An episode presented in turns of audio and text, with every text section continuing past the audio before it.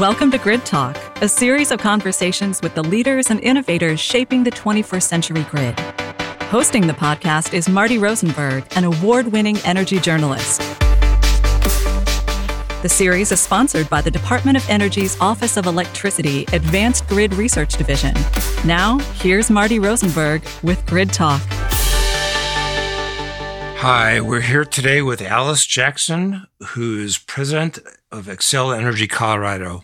Hi, Alice. How are you today? I'm well. How are you, Marty? Very good.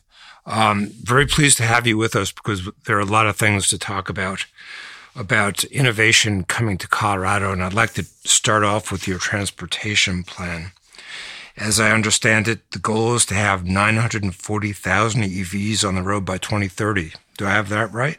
That's correct. Yes, um, I believe it was his second executive order after Governor Polis took office was to set the target of having 940,000 electric vehicles on the road in the state of Colorado by 2030. Well, you're the largest utility uh, in the state. I assume you would own the, the lion's share of that uh, development. Is that fair? Yes, sir, we do. And we were really excited as um, you know, Xcel Energy, as a, a, company across all eight of the states that we have the pleasure of serving, we announced a goal of hitting 1.5 million electric vehicles on the road across all eight of those uh, states uh, inside of our jurisdictions by the same time frame, 2030.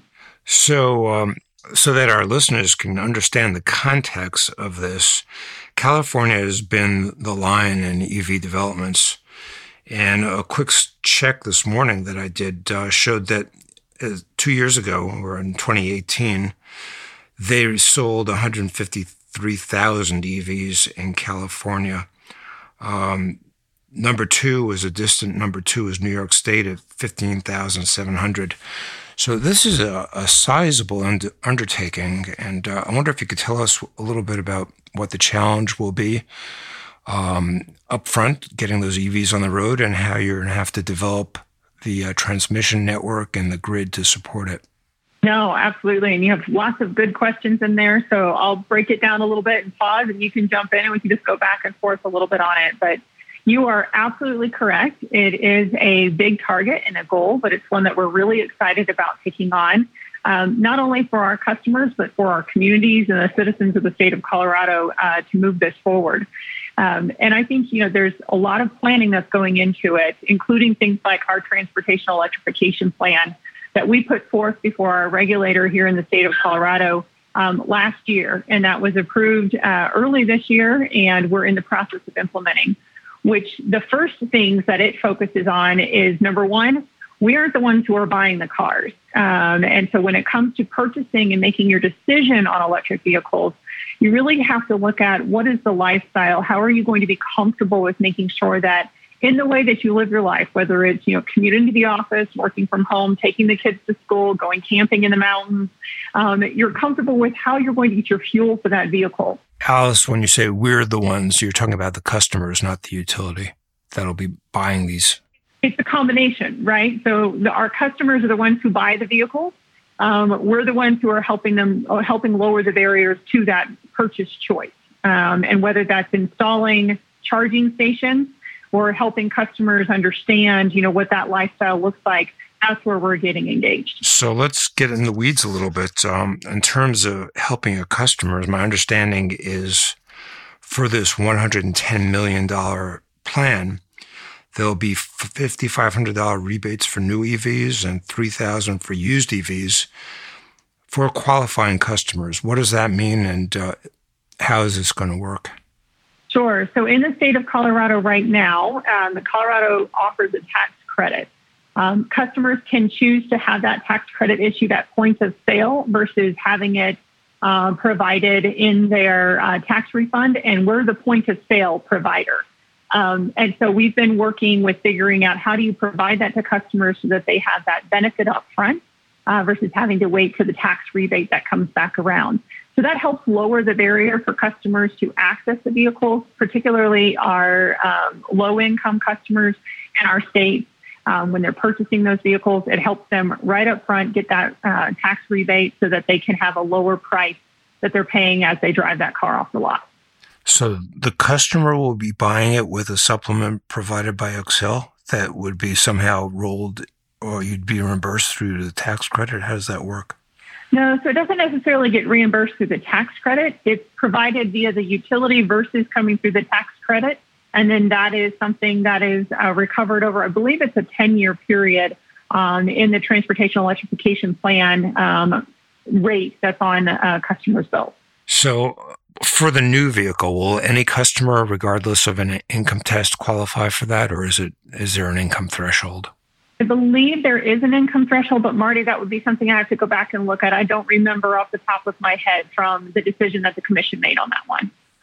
Okay, and uh, in term in terms of comfort uh, uh, with this switch, they're going to be um, what is it, twenty thousand EV charging stations built? Tell us a little bit about that. Sure. So one of the pieces of the puzzle for the transportation electrification plan was looking at how do we provide opportunities in a wide variety of areas for customers to charge whether that's the high speed charging all the way down to um, you know helping provide rebates for customers to do the in-home charging installations that they need really a strong focus of this though also is in the middle uh, piece which is working with the multifamily home home locations think condos think apartments um, those areas where you have multiple vehicles parked um, and not necessarily everybody has their own electric service um, to their apartment that they would connect their car in or even a garage. So, really figuring out how do we make sure that every different aspect of living style as well as workplace has an opportunity to have access to charging. That's where the focus is on um, putting those charging stations in, as well as working with our communities and our large customers that have fleets uh, in order to do fleet charging and advisory services on how they can convert their fleets over to electric vehicles. What will the challenge to your grid and your generation and transmission distribution be? And what steps are you putting in place to accommodate upwards of a million new EVs on the road? No, it's a great question. And surprisingly enough, it's not as much as people would expect. Um, now, that comes with making sure that we're working and partnering with our customers and our communities to charge elect- these electric vehicles at the right times of day. So we don't see a significant, if any, increase in our peak load on the system. Um, so that means that you generally don't have to build incremental generation resources. Um, it also helps with lowering the amount of transmission uh, resources you would need to add to the system as well, because you'd be utilizing those facilities in the off peak hours when they wouldn't traditionally have been utilized. So making sure that we continue our energy efficiency programs. We're sending the right signals to customers on time of day to charge. Um, you know, is really important. And I'm excited because a couple of years ago, um, we had approved at the Public Utilities Commission here a critical peak pricing tariff for commercial charging, which what that does is it really helps us send the right price signals um, to those commercial sized chargers at the right times of day to avoid certain periods of time that would cause us to have to build uh, incremental generation on the system. So this really is a partnership on figuring out how um, do you incentivize that charging to happen at the right times of day so you don't have to add more infrastructure to the system um, that would increase the cost to customers. So one of the visions, Alice, that has been floating around for quite some time is given the right uh, signaling and uh, um, sensitivity uh, of what's going on on the grid, these are potentially 1 million rolling batteries and storage units for you. Is there any vision yet on how you might be able to integrate them into your energy storage plans? It's a really exciting topic um, to think about, you know, battery to grid and um, you know back and forth and how that can help with whether it's ancillary services if you really want to get down into the weeds um, or it's simply as battery backup for um, homes, businesses, and other activities. So, what we have is in this transportation electrification plan that we just put in, there is an innovation piece to it so that we can continue to push the envelope a little bit and experiment on things just like this. And whether it's working with our schools who are looking at electrifying their busing, um, which is only used periodically throughout the day and periodically throughout the year as well, um, is there something there, or is there other opportunity uh, with um, you know personally owned vehicles and you know common facility charging stations? So more to come on this one. The technology is not quite there where you can sit there and say it's ready to be installed everywhere and it's something you could do tomorrow. But there's definitely a lot of interest in figuring out what the possibilities are and what's the best way to go about tapping uh, this particular opportunity. Before we uh, leave the EV topic, uh, paint out a little more fully for us how the utility is going to be involved in promoting these vehicles. Are you going to try to encourage sales of them? Or are you going to be kind of in the background? Uh, what, how aggressive will Xcel be, and uh, what role do you see the utility playing? Yeah, I really do see the role of a utility and Xcel Energy in this of being an enabler, um, helping our customers understand what the options are, helping the dealerships who sell the cars um, and the other vehicles to understand what how our customers can connect, be a resource for them uh, to the extent that they need it, and then also to provide avenues of advisory services to our communities and um, larger businesses that are looking to transition their fleets. So really, we're a resource in this. We're a partner in figuring out what does the transition look like. Does it work um, for the individuals that are looking at it now? And helping lower that barrier to entry some with uh, answering questions and, quite frankly, making it easy for our customers if it's something they want to do. So as if this was not challenge enough, uh, getting all these EV plans underway, there's also the Colorado uh, Clean Energy Plan, which has you backing off and retiring two coal units and installing 1,800 megawatts of wind and solar. Talk a, a little bit about that. Explain the vision and the challenge there. No, absolutely. So when we talk about um, you know beneficial electrification, which is what um, electrifying the transportation sector falls under, and reducing the carbon um, in our systems around us, whether it's from you know the, the electrical the electric um, sector or from the automobile sector, you have to look at what's the content of your electricity. Um, where does it come from? How is it generated? What are the emissions produced from it? Um, and so the focus of our uh, Colorado Clean Energy Plan is the continued leadership of the energy transition. Back in 2018, at the end of the year, Xcel Energy was the first utility in the nation to come out and announce um, a zero carbon system goal by 2050. Uh, and so, but we also put in there a benchmark of hitting that 80% carbon reduction by 2030 from our 2005 levels. This plan is what shows the pathway on achieving at least that 80% carbon reduction. So we were really excited to bring forward to the commission after a lot of modeling and going through, you know, numerous details, uh, looking at how electric vehicles were going to be added to our system between now and 2030, and then being able to present a plan um, that from the modeling and from what we expect will achieve an 85% carbon reduction by 2030 from our 2005 levels. And roughly 80% of the energy that our customers consume would come from renewables. So that's really big um, movement and transitions that are significant over these last nine years um, of this decade that show quite about quite a bit of significant leadership on how you can transition a system like this reliably and affordably for your customers. How big of an ad- addition is 1800 megawatts to your existing wind and solar solar portfolio? So actually, it's much more than 1800 megawatts. We're looking at about 3,900 um, megawatts of new um, larger scale renewables. So it's 2,300 megawatts of wind is what we're expecting incremental plus about 1,600 megawatts of large scale solar. Um, and just to give you an order of magnitude, our system currently peaks somewhere around 7,000 megawatts.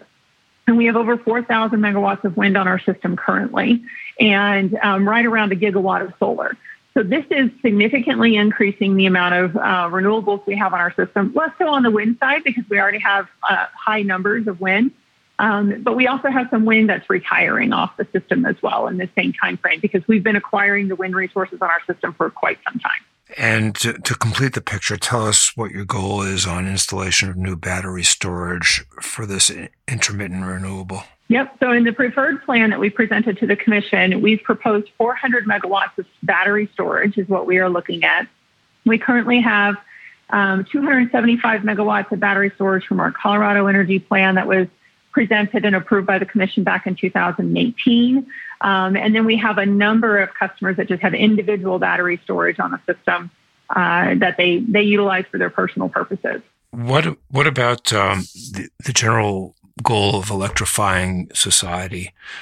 EV transportation is clearly a key p- component. Are there other elements in what you're doing in Colorado? No, absolutely. Um, so, building electrification is something that a number of people have been looking at.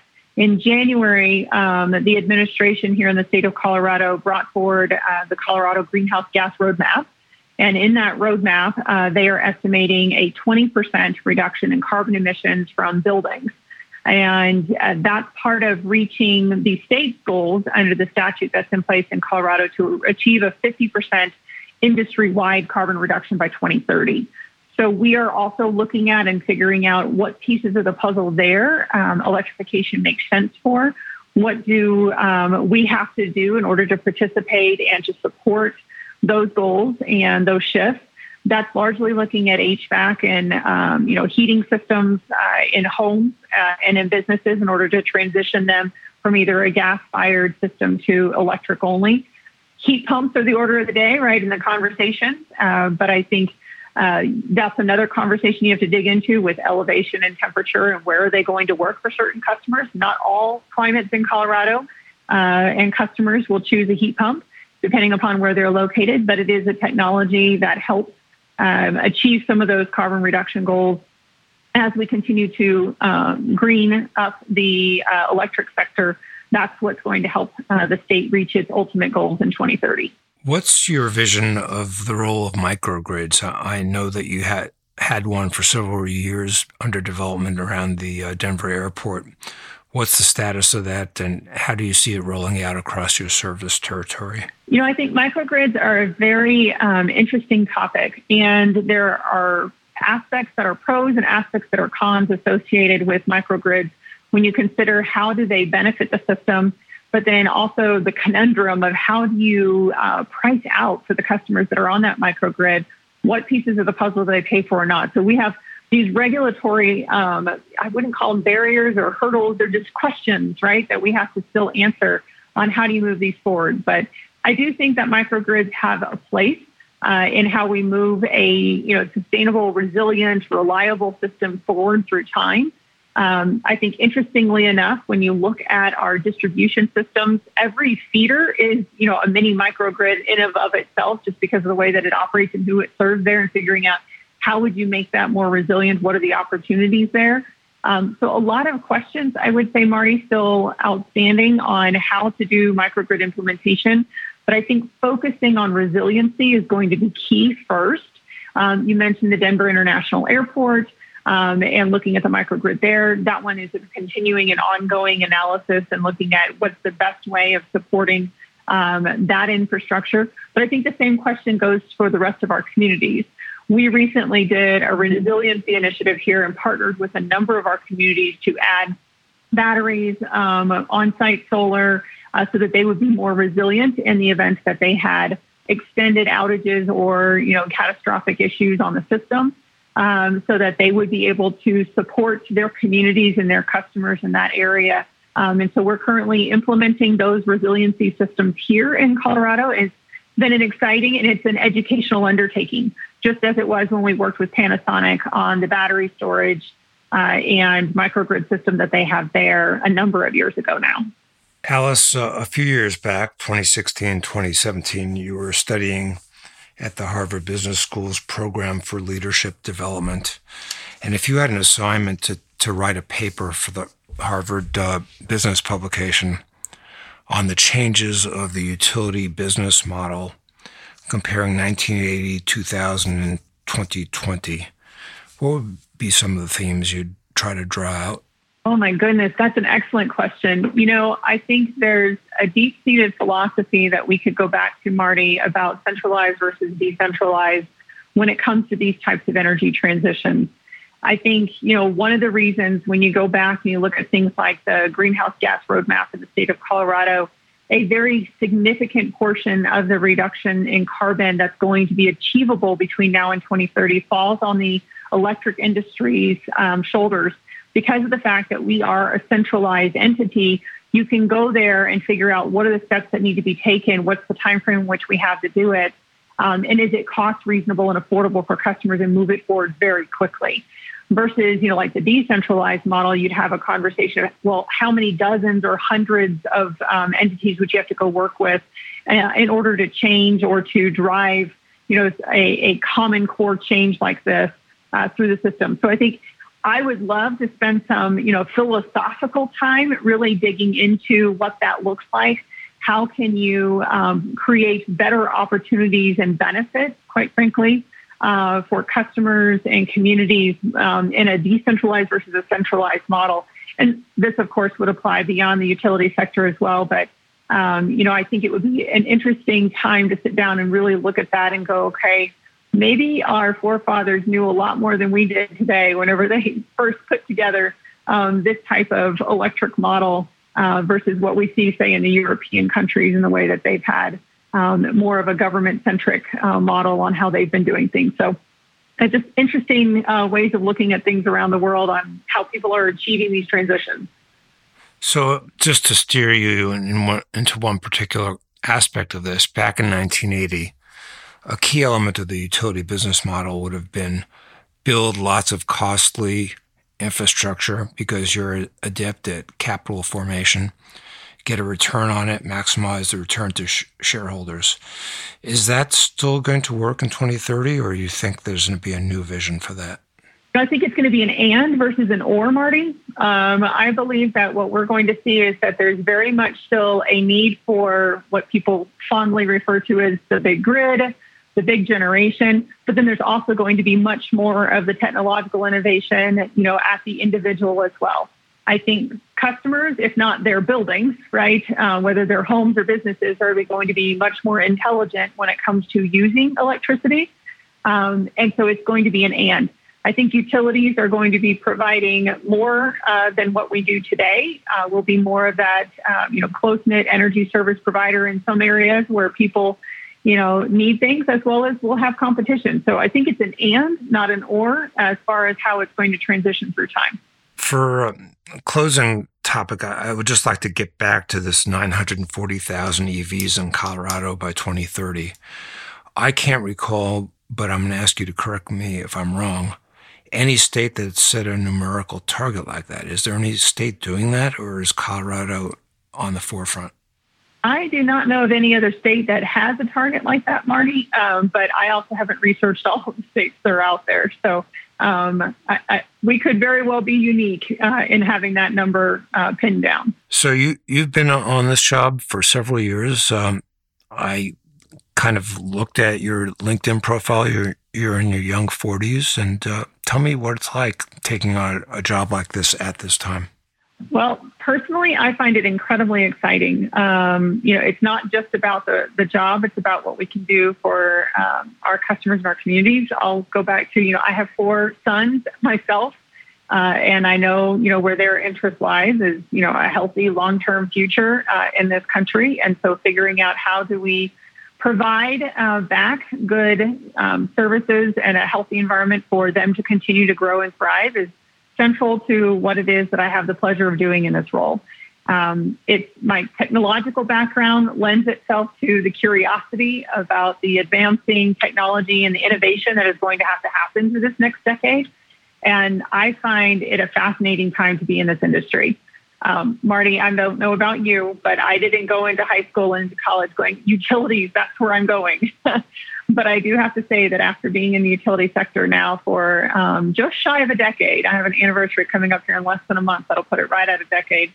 Um, but I am excited to be here. I'm glad to be here, and I truly hope that I get to retire from the utility industry. So, one last easy question. Um, you served some time at Enron. What was that like, and what lessons did you draw from that? Um, always work hard um, would be my you know conclusion of what I drew away from that one. I, I, was there for a very brief time. It was the very first job I had out of college, and I learned a lot. Um, I learned not to keep all your eggs in one basket when it comes to investing.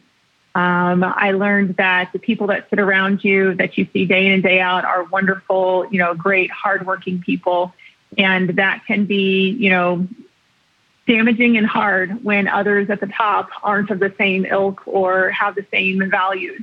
And so make sure that you believe in your leadership. Um, I learned so much from that job. Um, and, you know, quite frankly, by being laid off by voicemail and learning how to pick yourself back up when 3,000 of your uh, peers in the industry um, were laid off at the same time, and then finding to have that job, how to find that next job and to stand back up and keep moving forward. Uh, and so there's a lot of memories, and I would say I, I wouldn't trade that time because there were so many lessons learned uh, in the time frame that I had there, and really, really good, hardworking people that I had the opportunity to work alongside. Thank you. Excellent. Thanks, Alice. I enjoyed talking with you. Likewise. Thank you, Marty. And thanks for listening to Grid Talk. We've been talking with Alice Jackson, who's the president of Xcel Energy Colorado. She's shared her insights about changes that are coming rapidly to that state and to the industry.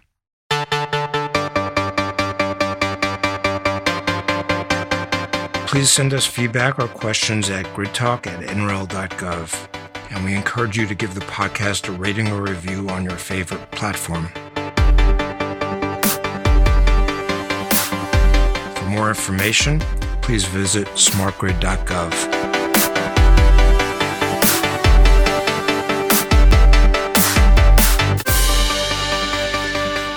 Thanks for listening to Grid Talk, presented by the U.S. Department of Energy Office of Electricity Advanced Grid Research Division.